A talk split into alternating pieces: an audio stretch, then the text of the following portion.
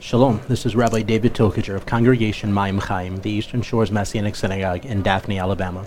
I want to thank you for taking the time to listen to this podcast of our message from Shabbat service. We pray it is a blessing to you and that you see the beauty and light of Yeshua Meshichenu, Yeshua, our Messiah, in every word you hear. Amen. Father of mercies, we worship you. We love you and we adore you. Father, we thank you for this Shabbat that you have given us as an opportunity to receive from you, to be touched by you, to experience your presence and your shalom, your peace, Father. Uh, I pray that as we open up your word today, that you will speak boldly into our hearts and our lives, that it be your word heard and received and your heart felt, Father, that you will directly minister to each and every one of us today. Use me as a vessel for your purposes, for your will, Lord, and let nothing of me be involved except that which you've ordained for this purpose. In the name of Yeshua, our Messiah, we pray, and everyone says, Amen and Amen. All right, so this week we're in Parsha Bereshit, which is the very beginning of the Torah. We have now, uh, this past week at Simchat Torah, rolled the Torah scroll from Devarim all the way back to the beginning, all the way back to Bereshit. And Bereshit literally means in the beginning. So we are now there. We are at the beginning of how everything began, and we're digging into it. Uh, and so as we dive into this, I want to give a mild caveat at the reality that some of what you're going to hear me talk about today, uh, you could have cheated on and listened to the podcasts from the Ruach Encounter study that we did uh, a year or two ago uh, in our Tuesday night Bible study, where we looked at the Holy Spirit from creation through today. Uh, the, only some of it is, is going to be part of what you heard there, uh, and we're going to expound upon it from there. But last uh, I guess it was actually a Simchat Torah uh, when we had our Simchat Torah celebration earlier this week. Uh, the Lord put just a random word on my heart uh, for today. Um, and I'll be perfectly honest with you. Uh, you know, I like to just let God do his thing. I have no clue how it really connects to the Parsha, uh, but, but he's put a word on my heart beyond that that goes with it that, that I believe is important. But that word is unapologetic. Um, and I almost started this message out talking to our Facebook Live audience to apologize for us being a little later getting to the message than normal. And then I thought about, I can't say we're going to be unapologetic if I'm going to apologize. That doesn't quite work. So for all of those watching on Facebook Live, oh well. Um, but no, uh, we've had a phenomenal service today. Uh, it's, it's always amazing to, to watch the, the Spirit of God move in our midst. And, and if we're honest about it, that's what we're here for, right? We are here to encounter God. Right? And if we don't allow God to move in a mighty and powerful way in our midst, then we're here for the wrong reason. And when He wants to move, we just get out of His way and let Him do what He wants to do. So if you have your scriptures, go and open up to Genesis chapter 1, verse 26. That's right, we're not starting with verse 1, we're jumping to verse 26. Genesis chapter 1, verse 26. Everybody there? Then God said, Let us make man in our image after our likeness. Let them rule over the fish of the sea, over the flying creatures of the sky, over the livestock, over the whole earth, and over every crawling creature that crawls on the land. God created humankind in his image. In the image of God, he created him, male and female, he created them. God blessed them, and God said to them, Be fruitful and multiply, fill the land and conquer it. Rule over the fish of the sea, the flying creatures of the sky, and over every animal that crawls on the land. Verse 31 So God saw everything that he made, and behold, it was very good. So there, there was evening and there was morning, the sixth day. All right, so as we look through creation, we recognize that the scripture talks about seven days of creation. And typically speaking, within each of those days, at the end of his work of creating on that particular day, he says he looked at his creation, he said it was good, and that was the evening and morning that day. Except for two days where the wording is a little different. The first day, he doesn't say it was good. You ever notice that? The first day is the only day he doesn't say he looked at his creation, saw it was good, it was evening and morning the first day. Instead, he just says it was evening and morning the first day. And I believe the reason why is because when he created, uh, began creation itself, that first day, we see the, the, the, um, the lights being spoken of. He says he speaks light into existence. And we recognize in John 1 that it talks about Yeshua being that light. As a matter of fact, rabbinic thought has always said that the light of creation is the light of Messiah. So we absolutely recognize the light of Messiah at the foundations of creation. But it also says in the Hebrew that there was tohu vavohu. It was chaos and darkness, or chaos and, and uh, everything whack. And uh, I don't believe that that means God created chaos, but instead, that in the midst of God's creating, chaos happened. Chaos began. I don't believe it was God that caused the chaos, and I don't believe it was His will for chaos to exist, but I do believe, in perfect faith, that God was fully aware chaos was going to happen. And I believe that that chaos is why the first day wasn't declared good as all the other days are. The second is on the sixth day when he creates animals and mankind. He says he looked at all of his work after creating humankind, which he created in his image and likeness. Says he looked at all of his work, and this time he says it was tov me'od. It was very good. The other five days leading up to this, uh, or four days, sorry, leading up to this, he says it was good. Day six, he says it was very good. It was tov me'od. It was very good. So when he creates man in his image and likeness, he says that his creation then was very good. And he's speaking of you and he's speaking of me. And he's saying that that which he created in his image and likeness, that which he placed his uh, nishmat, uh, his, his nishmat chayim, his, his uh, breath of life into, was very good, was perfect, was exactly how he intended. Now, why did all this chaos enter into the scene? If you jump to Isaiah chapter 14, Isaiah chapter 14, beginning with verse 12, says, How you have fallen from heaven, O bright star, son of the dawn. How you are cut down to the earth, you who made the nations prostrate. If you said in your heart, I will ascend to heaven, I will exalt my throne above the stars of God, I will sit upon the mount of meeting in the uttermost parts of the north. I will ascend above the high places of the clouds, I will make myself Elyon, yet you will be brought down to Sheol, to the lowest parts of the pit. Here we read about the description of what exactly the enemy, Hasatan, uh, did that caused him to become heaven. And it says that the reason he did was because he wanted to exalt his throne above God. In other words, he thought he could become God. He thought he could become like God. He thought he could become greater than God. And instead of becoming greater than God, uh, he was smacked down. And all of a sudden, everything he wanted was taken away. Everything he had was ripped away. And now God then begins creation. And on day six, he creates this thing called mankind. And he says, Let us create mankind in our image and likeness. And then he goes, No. No, I'm not okay with that. I couldn't be like you. Why can they be like you? If I can't have that, nobody can have it. And so here we are in Genesis the chaos and, and uh, void begins, the chaos and, and everything starts to occur with, Gen- with uh, the, the first day. And I believe that chaos was the enemy starting to mess things up and muck things up.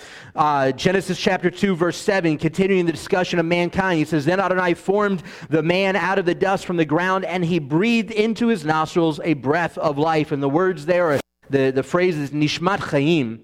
Anybody recognize the word nishmat? comes from neshama uh, or neshama. Uh, I don't know why my brain went to the lazy American pronunciation, but neshama. Uh, and, and neshama is where we talk about the soul. Neshama is the eternal part of who we are. It's the soul of our being. And so the Lord breathed the breath of life, which is the soul, into us, that eternal part of our existence. Our bodies are temporal. Our bodies will decay and die away, but our soul lives on forever whether that be in the presence of the Lord or separated from. He goes on, so the man became a living being. When he became a living being, when that piece of the eternal went into us, we became alive. Then Adonai Elohim planted a garden in the east, in the, in, east, in the east, and there he put the man whom he formed. Uh, verse 15 Then Adonai Elohim took the man and gave him rest in the Garden of Eden in order to cultivate and watch over it. Then Adonai commanded the man, saying, From all the trees of the garden you are most welcome to eat, but of the tree of knowledge of good and evil you must not eat, for when you eat from it, you will most assuredly die. And now all of a sudden the enemy comes up with an idea, right? Here is mankind. Here is Adam the Chava. This is Adam and Eve that God created in his image and likeness. That God has given exactly what the enemy wanted for himself. God is now given to his creation. He is now given to you and I. And so here the enemy goes, you know what? Now's my chance. Now I can mess it all up. If I can't have what I wanted, if I can't have being like God, nobody else can either. And he comes onto the scene, and we begin with verse 25. Genesis chapter 2 is the beginning of the narrative. It says, Now both of them were naked, speaking of Adam and Eve, the man and his wife, and they were not ashamed. Does it mean heaven, which is a return to Eden, is going to be a nudist colony? It's, it's a little weird, but nonetheless, uh, he says that they were naked and they weren't ashamed. In other words, they were naked and they had no clue that they were naked. Why? Because it didn't matter. It didn't make a difference at all. Right? They were in the presence of God. God was well aware of how he created them. It didn't matter at all. And so he says they were unashamed. Verse 1 of chapter 3 Serpent was shrewder than any animal of the field that Adonai Elohim made. So it said to the woman, Did God really say you must not eat from all the trees of the garden? Now he's twisting the words a little bit, right? Does the same thing Yeshua in, in, in Matthew and Luke, in Matthew 3, Luke 3, does the same thing. Takes scripture and he contorts it just enough, right? It's perfectly fine. He knows Scripture, he knows the Word of God, but he contorts it just enough that if, if you're really not familiar with it, if you're really not rooted in the Word of God, you're easily, distray, uh, easily led astray. Verse 2 The woman said to the serpent, No, no, he didn't say that. Of the fruit of the trees we may eat, but of the fruit of the tree which is in the middle of the garden, God said, You must not eat of it, and you must not touch it, or you will die. Verse 4 The serpent said to the woman, You must most assuredly won't die. For God knows that when you eat of it, your eyes will be opened and you will be like God, knowing good and evil. We were created in his image and likeness. How much more like God can we possibly become? We can't become God. We should learn that from the enemy. We can't become God, but we were created in his image and likeness. How much more like God we possibly become? Not only that, but God said we were good. God said we were very good. What did we have a need for knowing evil? God only wanted us to know good. The enemy says, You will be like God, knowing good and evil. God doesn't want us to know evil. He only wants us to know good because only good comes from Him. Evil doesn't come from the Lord evil comes from the enemy. And so here we recognize that uh, as the enemy is tempting uh, Chava and ultimately Adam, as he's tempting uh, even Adam, that he is merely projecting his own issues, his own psychological turmoil upon Adam and Eve, upon mankind. And he goes, hey, if I can't be like God, guess what? You can't be. And I'm going to make sure of it. I'm going to make sure of it by messing with God's word just enough that it sounds like it may be true but maybe it's not. He goes, Did he really say you would die? And what he meant by that was, Did he say you drop dead right here? Well, no, he didn't really say that. He didn't really say I drop dead right here. He did say you'll surely die, right? So eventually you will die if you eat of this fruit. All of a sudden, Eve's thinking, Well, maybe we won't die. Maybe if I eat of this fruit, not only will I not die, like this serpent's saying, but maybe I'll also be like God. All of a sudden, Eve begins to believe the lie lie is being spoken over one of the, the, the, the, created beings that carries the breath of God, that carries a bit of the eternal within us. All of a sudden, the, the Lord's creation, which was created perfect, which the Lord said was Tov Meod, was very good, is beginning to be tainted by temptation, by sin, and ultimately by the knowledge of evil. And see, what's really interesting as we look through the rest of the Word of God is that we realize the Word of God is a, uh, a, a, map, if you would, of the, of the history of humanity, a map of the history of creation. And it begins with the fall of humanity, actually, begins with creation itself, but for the sake of this discussion, this map begins with the fall of man. And it ends with the restoration of man. And everything that occurs in between is for the purpose of getting us to the restoration getting us back to that place we, where we are in the image and likeness of the Lord. Because we've allowed ourselves to be tainted, to be destroyed, to be brought down. We've allowed ourselves to no longer be able to be in the presence of God. Notice in Genesis, God created us to be in his presence. So when the Lord appeared to Adam and Eve in the middle of the day to, to walk in the garden, I believe this wasn't the first time that this happened. If it was, they wouldn't have been uh, so in a hurry to go and get some clothes on when they realized they were naked. They wouldn't have been in such a hurry to be ashamed of how God created them to be. They were aware that it was the time in which the Lord would come and walk with them in the garden. And so, as this time began to come about, they rushed to clean themselves up a bit, to throw a little clothing on, to figure something out, to cover themselves up, because now they realized they were in the wrong. But I like to picture that the Lord came to walk with them like a father walks with his child. And I think about me with my kids with a hand in each of mine as we're walking down the parking lot or in the park, wherever it may be. And this intimate connection, this intimacy that's going on between me and my children. And I believe this is why the Lord would come in the middle of the day to walk with Adam and Eve in the garden was for that intimacy with his children, with his creation. We were created to be in his presence. And then we chose sin. Well, God's presence can't dwell in the midst of sin. So what then occurs? We get kicked out of his presence. We get kicked out of the garden. But don't worry, God's not done yet. In order to get us to that place of restoration, then what he does is he goes, Look, you jack things up pretty good, I'll give you that. It's not a surprise. I saw it coming, I knew it was going to happen, but I was really hoping that you were going to be better than this. But I knew you weren't, so I had a plan in place. As a matter of fact, before creation ever began, the plan of salvation was the reality. And that's why the light of Messiah was a light through which all was created, because he was the plan for restoration. And so as we look at this, the Lord, look, you can't be in my presence, but that doesn't mean I can't be in yours. So the Lord gives us the tabernacle. And in the tabernacle is the Aron uh, uh, Habrit, the Ark of the Covenant. And upon the Ark of the Covenant, his presence. Now, there's got to be barriers between his presence and the sin of humanity, the shame of humanity. And because of this presence between the, uh, his presence in the midst of Israel, there has to be this barrier between us that keeps us from experiencing it. But at least his presence is with us. And he goes, But don't worry, I'm done there. I don't know why God sounds like a, tele, uh, uh, a uh, home shopping network the thing head, but says, Don't worry, I'm not done yet. There's more. And he goes, Now, not only is my presence in your midst, but, but I'm going to put presence inside of you. I am going to place my presence in your heart. When we call out upon the name of Messiah and we accept his and we recognize that we are sinners and the only way we can be restored to our Father in heaven is through the blood of his only begotten Son.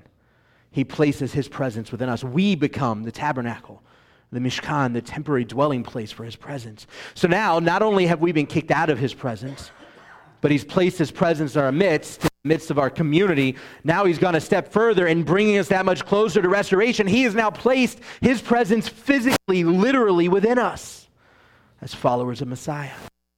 Much closer to being restored to what we were created to be in the first place. And as he places his presence, his Ruach HaKodesh, his Holy Spirit within us, he does so for the distinct purpose of restoring us to his image and likeness so that the world around us may know who he is by seeing him in us. And because now his word isn't just something we look at, something we adhere to on the external, but instead something that is very much an active part of our internal being, our very flesh itself, as Jeremiah 31 says. We're not just going, well, I don't, I don't know, maybe that's not what he said. Maybe he said it a little more like this. Maybe he said, we now have the ability to overcome the temptation of the enemy. We now have the ability to be interactive in the presence of God again. Acts chapter 2, one of the greatest realities of the Word of God, in my opinion. Acts chapter 2 is a prophetic fulfillment, of what the, uh, the events of Exodus 19 and 20 are on Shavuot, when the presence of God was revealed to Israel and the Aseret Hadibrot, the ten words, the ten commandments were spoken to the nation. Acts chapter 2 on Shavuot, yet again, the Spirit of God falls upon the followers of Messiah, upon the disciples, and everybody that sees it is amazed at what they're experiencing. As a matter of fact, uh, verse 13 of chapter 2 says, They started poking fun of them and were saying, They are full of sweet new wine. They must be drunk. There's no other explanation for the shenanigans that are currently going on before us. No, the disciples were at the temple celebrating Shavuot as they were commanded to do, and this was a divine revelation occurring. Verse 14 But Peter, standing with the eleven, raised his voice and addressed them fellow Judeans, and all who are staying in Jerusalem, let this be known to you, and pay attention to my words. These men are not drunk, as you suppose, for it's only on the third day. Notice he doesn't apologize. Notice Peter isn't ashamed of what's going on. Notice Peter isn't afraid of an angry mob. Instead, the Spirit of God, the presence of God is upon him. Nishmat Chaim has been restored and renewed in the presence power of God, and he is not afraid to speak the reality of the truth of God, in spite of what the enemy is trying to contort the reality through others to be. He stands up boldly. It says, but this is verse 16, but this is what was spoken about through the prophet Joel. And it shall be in the last days, says God that I will pour out my ruach, my spirit on all flesh. Your sons and your daughters shall prophesy, your young men shall see visions, and your old men shall dream dreams. Even on my slaves, male and female, I will pour out my ruach, my spirit in those days. And they all sh- and they shall prophesy, and I will give wonders in the sky above and signs on the earth beneath, blood and fire and smoke and vapor, smoky vapor. The sun shall be turned to darkness and the moon to blood before the great and terrible, great and glorious day of Adonai comes. And it shall be that everyone who calls on the name of Adonai shall be saved. Verse 37. Now, through the rest of this passage, he continues to preach, but notice he doesn't just start to tell them what's going on then. He begins back in the Tanakh. And he begins to reveal to them what the Lord has already said is going to happen, which is now being revealed in a literal sense right before their eyes. Verse 37 now, when they heard this, the crowd that was here that was first accusing them of being drunk says, Now, when they heard this, they were cut to the heart and said to Peter and the rest of the emissaries, Fellow brethren, what shall we do? Peter said to them, Repent and let each of you be immersed in the name of Messiah Yeshua for the removal of your sins, and you will receive the gift of the Ruach HaKodesh of the Holy Spirit. For the promise is for you and your children and for all who are far away as many as Adonai, our God, calls to himself. With many other words, he warned them and kept urging them, saying, Save yourselves from this twisted generation. Verse 41. So those who received his message were immersed, and that day about 3,000 souls were added. In one day, because of one speech, mostly because of the power and the presence of God in their midst. 3,000 Jewish people came to faith in the promised Jewish Messiah, Yeshua Mashiach, and were empowered with the Ruach HaKodesh, with the Holy Spirit. And here's the beauty about the Holy Spirit the Ruach HaKodesh isn't anything new. It's not like all of a sudden Messiah ascended into heaven, and the Lord went, ah, oh, totally forgot. What am I going to do uh, oh, I got it. Let's just send you know this ghost down to hang out with him for a while. That'll that'll make up for it. God is eternally Father, Son, and Spirit. This wasn't some new concept. Hence the reason why in Genesis, anytime we see the Lord speaking to humanity or to the angels, he speaks in the plural. Anytime we see, or I'm sorry, anytime he's speaking to the angels or to himself, he speaks in the plural. Anytime he speaks to mankind, he speaks singular. Let us create man in our image and likeness. In whose image and likeness? The Father, the Son, and the Spirit.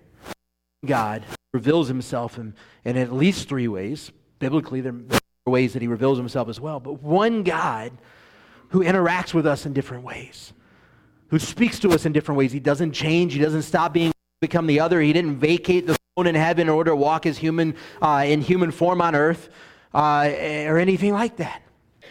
Colossians 1.15 says that Yeshua is the visible image of the invisible God, speaking of the Ruach and the Father, that we can't see physically, but we can see the person of Yeshua, which is the form. And oddly enough, we're created in his image and likeness. Guess what? We have a physical bodily form. We also have a divine nature in our spirit and our soul, an eternal aspect in our soul, like the Father and our spirit, which is connected with Ruach HaKodesh. And we have a physical body. So our physical body is the visible image of the otherwise invisible David which most people wish would be more than invisible, but that's a whole other story. But what we realize here is that the Lord is recreating us in his image and likeness as he originally created us to be. Not because he messed up, because God doesn't mess up, but because we messed up by believing the lies of the enemy. by believing that we could become more than what God created us to be, and God already created us to be like Him. Created us to be in His image and likeness. And so, because we allow sin into our lives, we're separated from His presence. He then places His presence among us, anyways. Then He places His presence within us by the blood of the Lamb. And then He reinvigorates our nishmat chaim, our breath of, our, uh, breath of life he reinvigorates it by the indwelling of his Ruach HaKodesh, his Holy Spirit, which then empowers us to be used by him as a vessel of his purposes. Whether that be to break the chains and bondage in others' lives, or to see healing in people, or to lead people to salvation, or to simply do works of kindness, helping people pay their house or change a tire or whatever it may be. He empower, empowers us through his Ruach to do these things. Because fallen nature doesn't do nice things for other people without a reason. Being reinvigorated in the Shmachayim and the, the soul, the breath of God being reinvigorated by his Ruach HaKodesh, now we do nice things for other people because we are in the image and likeness of God. We have been restored to what we are created to be. And it's still a perfecting process. It's still a restoring process until eternity comes we're still going to be falling. Which means that even more so now than ever before, because of the blood atonement of Messiah and the presence of his Ruach, we need to be on our faces daily before him. Because how else are we going to stay true to his image and likeness? You know, in the Haftorah this week, and as I said, the Lord gave me a word on uh, Simchat Torah for this, this today's message, and that word was unapologetic. And the thing I love about looking through the scriptures of the different individuals and characters that the Lord used is that they're unapologetic. When the Lord moves through them, they don't apologize for it. You know, we, we have this natural instinct when something, you know, for instance, today our service, the, the worship went, went longer than normal, but, you know, it was, it was exactly where we needed to be. It was exactly what we needed to be doing. It was exactly how we needed to be moving because the Lord's presence was here and was in that direction. And, and as humans, we have this natural inclination by fallen man to go, you know, I'm kind of sorry that, that this has taken longer and we're not where we normally would be at this point, da da da da da. But the Lord says, no. He says, don't apologize for what I'm doing because I'm not sorry for it. Don't apologize for what I'm doing. You know, we go to the Haftorah Parsha, which begins with Isaiah 42, verse 5. Isaiah 42, verse 5, and it speaks specifically to what Messiah came to do in the first place. Thus says God, Adonai, who created the heavens and stretched them out, who spread out the earth and what comes from it, who gives breath to the people on it, and Ruach, spirit to those who walk in it. I, Adonai, called you in righteousness. I will take hold of your hand Going back to creation, before Adam and Eve fell and were kicked out of the garden, walking hand in hand with their Abba, with their heavenly Father, with their daddy. I will take you, I will keep you and give you, I will keep you and give you as a covenant to the people, as a light to the nations, by opening blind eyes, bringing prisoners out of the dungeon, and those sitting in the darkness out of the prison house. He has brought you to free broken the chains of the enemy's grip in your life so that he can use you to do that for others. So when the Spirit of God moves in a mighty and powerful way, we have nothing to apologize for. And here's a wake up call. We live in a day and age where revival is more necessary now than ever before. And I don't mean let's throw a tent up in the back for a week and call it a revival and hope we get a big crowd to show up. There's only ever been one revival. It began in Acts 2, and either you're in it or you're not. It's never ended. We, the body of Messiah, have sure as heck stepped out of it a few times. We as individuals have walked out of it a few times. But the revival of God has never ended. Began in Acts 2, and it has continued. And at those points in time where we are willing as hum- humans to be humble in the presence of the Lord and to get out of his way, he is able to move in mighty and powerful ways through us. But when we continue to allow the fallen nature of who we are still on this earth to get in the way, is when we begin to apologize for what God wants to do through us. Because the freedom that you now know by the blood of the Lamb is a freedom He wants you to bring to the world around us. Still up in the darkness of this world, who is still trapped by the enemy's grip, by the disdain that Hasatan has for you and I because we were created in the image and likeness of God that He could only have dreamed of being. And He has done everything He could since the foundations of creation to demolish your relationship with the Lord, your walk with Him. And the Lord has been one step ahead of him every single moment time. We go to John chapter 1 in closing. John 1, verse 1. In the beginning was the Word. The Word was with God, and the Word was God. He was with God in the beginning. All things were made through him and apart from him, nothing was made that has come into being. In him was the life, and the life was the of men. The light shines in darkness, and the darkness has not overpowered it. These words are spoken before the Gospel of John begins to describe the ministry, the work of ministry of Yeshua. These words are spoken before the Gospel author of John is telling us of what Yeshua has done to bring freedom and the light of Messiah into the lost and dark. He's beginning by saying this was the plan all along. God doesn't do plan Bs. He doesn't. He doesn't need them. He was fully aware that you and I were going to jack our lives up as bad as we possibly could before he ever breathed the breath of life into us. He was well aware.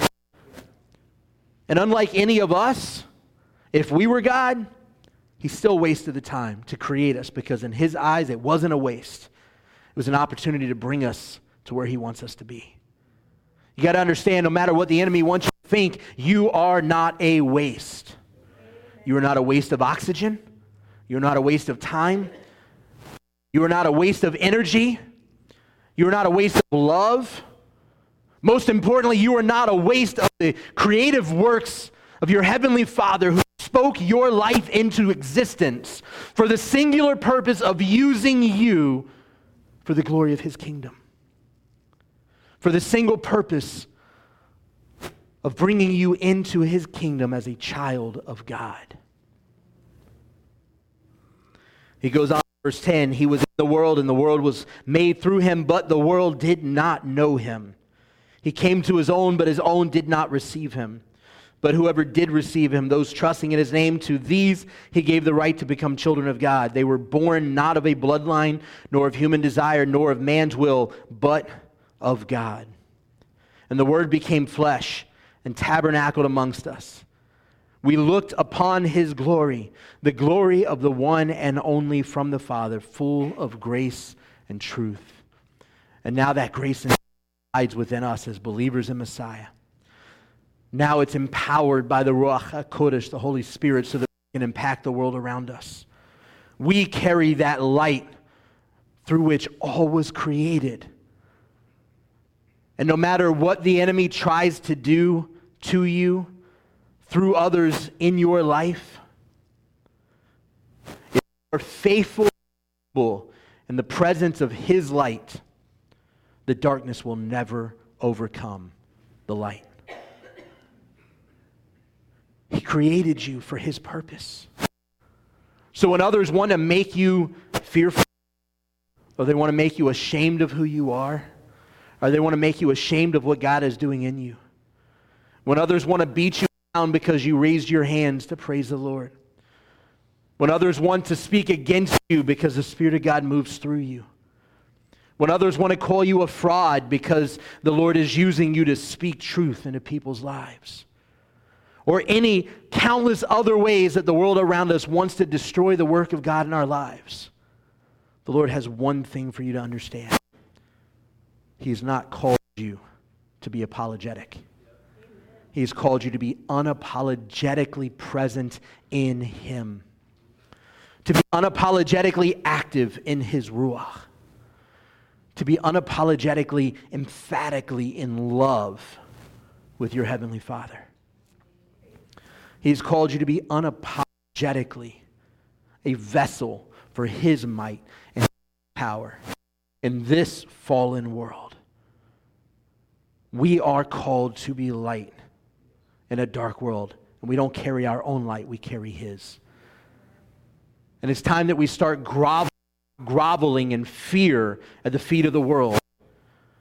Start standing in the power of the presence of in the place that we've been created, which is as children of God.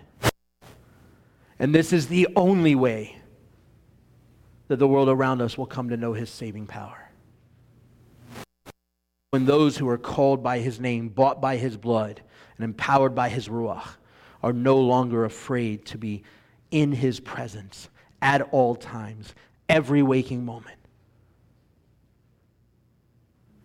You know, when I was in Zimbabwe, it was really awesome to watch people praise God because they didn't care what other people thought.